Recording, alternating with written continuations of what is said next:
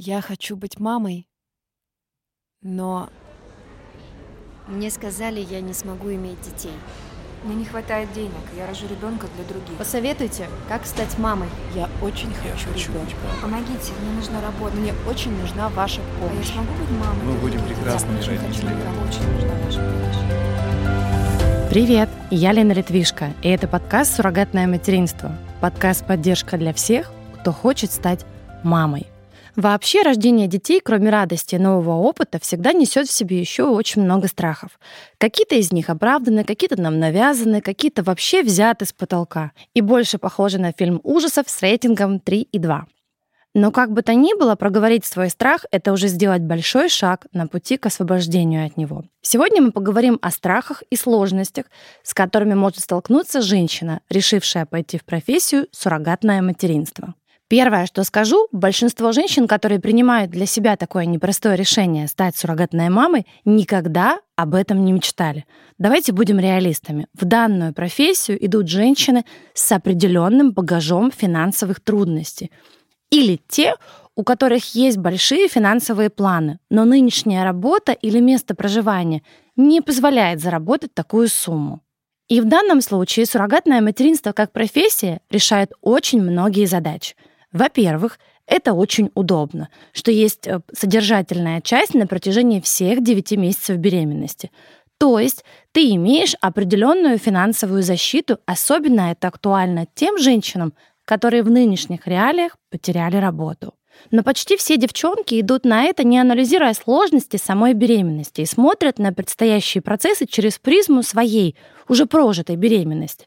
То есть, если в прошлый раз все прошло легко, без токсикоза, без ограничений в питании, в поездках, без прекращения регулярной сексуальной близости с мужем, ты даже не допускаешь мысли, что что-то может быть плохо. Но правильно же, у тебя была своя, одна или несколько благополучных, ровных беременностей. Что ты там не видела? Как говорится, плавали, знаем. И когда мы на консультации акцентируем внимание, что эта беременность другая, что готовы нужно быть ко всему, что может быть токсикоз, отслойка плаценты, возникновение гематом, частая сохраняющая терапия, полный половой покой, что нельзя будет ездить на море, на рыбалку, кататься на велосипеде, ходить в походы по горам. И у многих суррогатных мам в этом моменте возникает ступор. Ну, come on, вы что такое говорите вообще? Я же знаю, у меня была уже беременность. И каждый раз, вот прям каждый раз, вот уже 10 лет я делаю акцент, что беременность может быть сложная. Пожалуйста, сейчас на берегу подумай над тем, с кем ты оставишь своего ребенка, если будет экстренная госпитализация, ну или ночью кровотечение.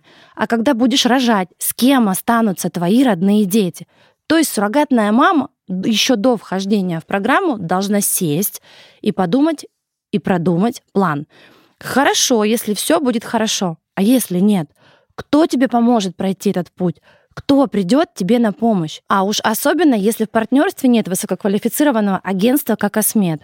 То есть, если суррогатная мама напрямую взаимодействует с заказчиком. Или еще пример, если суррогатная мама живет в одном городе, а биологические родители в другом, то здесь суррогатная мама должна понимать, где находится какой роддом. Оказалось, что для многих проблема. Многие не знают, как элементарно вызвать скорую помощь с мобильного телефона. Второй момент. Скорую мы же можем вызвать не только по причине кровотечения, болит живот и все остальное. Это же может быть и общая терапия, высокая температура, озноб, кишечная инфекция. Куда тебя в случае чего повезут? В какую больницу, поликлинику? Все эти вещи очень важно знать заранее. Но, к сожалению, знать их никто не хочет. Поэтому, если вы здравомыслящая суррогатная мама, Услышьте меня. Если этот эпизод слушают биологические родители, если вы суррогатную мамочку забираете в свой город, то позаботьтесь о том, чтобы у вас был план действий. Создайте такую мини-телефонную книгу на случай чрезвычайной ситуации. А что, если будет это? А куда звонить, если случилось вот это? Возможно, вы сейчас думаете, я живу в этом городе всю жизнь, все знаю, в случае чего среагирую моментально – а если что-то случится ночью? А если сел телефон, вы его потеряли, и сурмама не смогла до вас дозвониться? и осталась в ситуации один на один и потеряла, может быть, драгоценное время, драгоценное в первую очередь для вашего будущего малыша, для его безопасности. Я понимаю, что сейчас из состояния покоя и благополучия вы слушаете меня и может что-то пролететь мимо ушей. Как когда мы садимся в самолет и вставляем наушники, пока стюарды рассказывают о том, что делать в случае аварии. Ведь каждый думает, что случается со всеми, только не со мной. Подумайте об этом и не пренебрегайте этой рекомендацией. Юридическая защищенность суррогатной мамы тоже очень важный вопрос, в котором могут возникнуть трудности. Защищенность возможна только если между суррогатной мамой и биологическими родителями выстроены прозрачные юридические отношения. Когда есть договор, где черным по белому написано, кто есть кто, кто за что отвечает, кто на каком этапе получает деньги, в каком размере. Важно понимать заранее, каким образом вы, как суррогатная мама, будете получать свое денежное пособие. Это будут наличные или безналичный расчет? На чье имя будет открыта карта? Каждая женщина, которая принимает для себя решение о зарабатывании денег через ресурсы своего тела, должна понимать, что в каждой профессии, даже самой экологичной, есть свои минусы и риски. Женщина должна понимать, что если она решила быть сурмамой, ей предстоит пойти в программу ЭКО. И в этой программе есть ограничения, нюансы и неприятности. Когда женщина идет в программу ЭКО, она подписывает ряд документов, что она осведомлена о том, что манипуляции могут нанести ущерб ее здоровью. Любая женщина, идущая в программу ЭКО, должна знать о риске внематочной беременности. И мы недавно столкнулись с такой неприятностью. К слову, в первый раз за 10 лет моей практики. Моя суррогатная мама опытная, которая пришла в программу уже второй раз — попала в эту беду. И предугадать, рассчитать это невозможно. Это риск этой профессии. Риск, что беременность может наступить, но замереть, и ты никак не можешь на это повлиять. И как итог, ты не получаешь свой заветный гонорар, ради которого ты решилась на это. И тут каждая женщина для себя решает, идти ли ей дальше в профессию суррогатной матери или остановиться. Что еще можно отнести к рискам профессии суррогатной мамы? Риск, что тебя тупо кинут, если мы говорим о недобросовестных биологических родителях. Доверяй, но проверяй. Во-первых, 100% должен быть составлен договор. Во-вторых, составлен он должен быть грамотно и корректно. Если вы сами нашли друг друга на просторах интернета, если нет квалифицированного агента, если нет человека с юридическим образованием в твоем окружении, кто может помочь? Ты должна помнить, что ты идешь в первую очередь заработать деньги, а значит, ты должна позаботиться о прозрачности процесса и найти сама хорошего юриста. Вопрос к суррогатным мамам. Почему вы отдаете на откуп все эти решения биологическим родителям? Они ведь тоже могут быть не совсем грамотными и подкованными.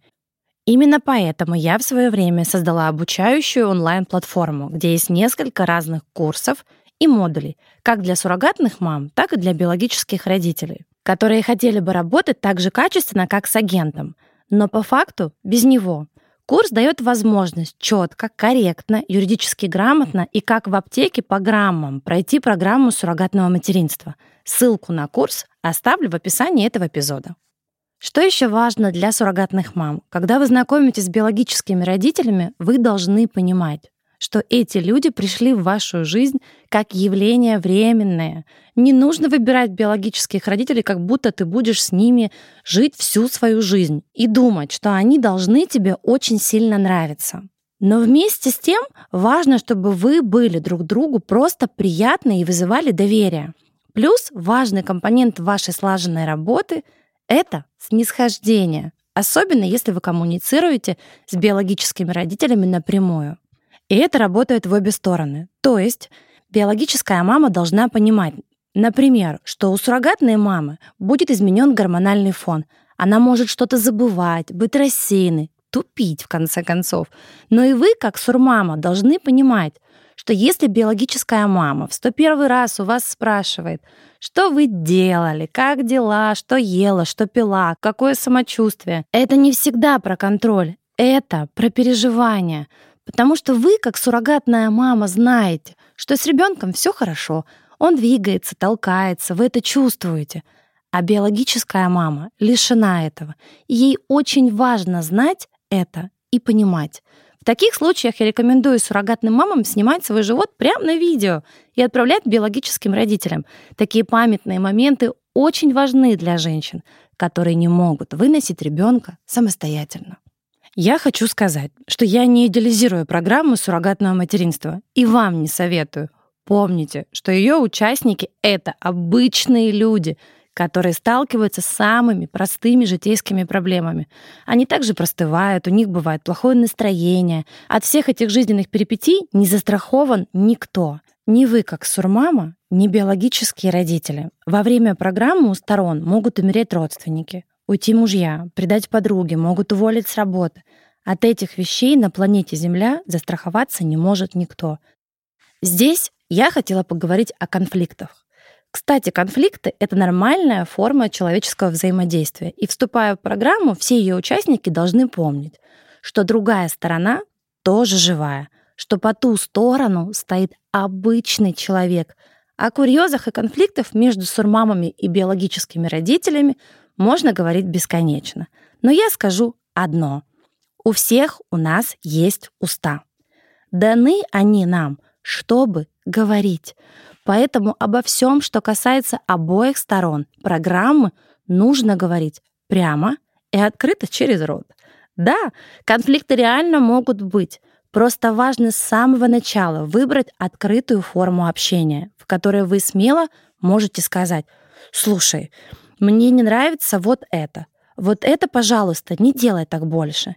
Или сказать, я хотела бы, чтобы деньги приходили заблаговременно. Я на них рассчитываю. У меня нет лишних денег на приобретение препаратов, которые необходимы мне именно сейчас. Не бойтесь говорить, если вас что-то не устраивает, особенно если все эти моменты прописаны в вашем контракте. Профессия сурмамы имеет риски. Это факт. Есть вещи, к которым невозможно быть готовым на 100%. Это тоже факт. Но есть и то, что подвластно вам, то, на что вы можете влиять. И в этом ваша сила. Это то, на что вы можете опираться, решившись идти в программу и стать суррогатной мамой. У вас все получится, а я помогу. С вами была Елена Литвишко, эксперт в области суррогатного материнства и донорства ацитов. Вот уже 10 лет я занимаюсь этим непростым, но горячо любимым делом и являюсь руководителем и создателем сети агентств АСМЕД, Ассоциация суррогатных мам и доноров ооцитов. Всю подробную информацию вы найдете по ссылке в описании.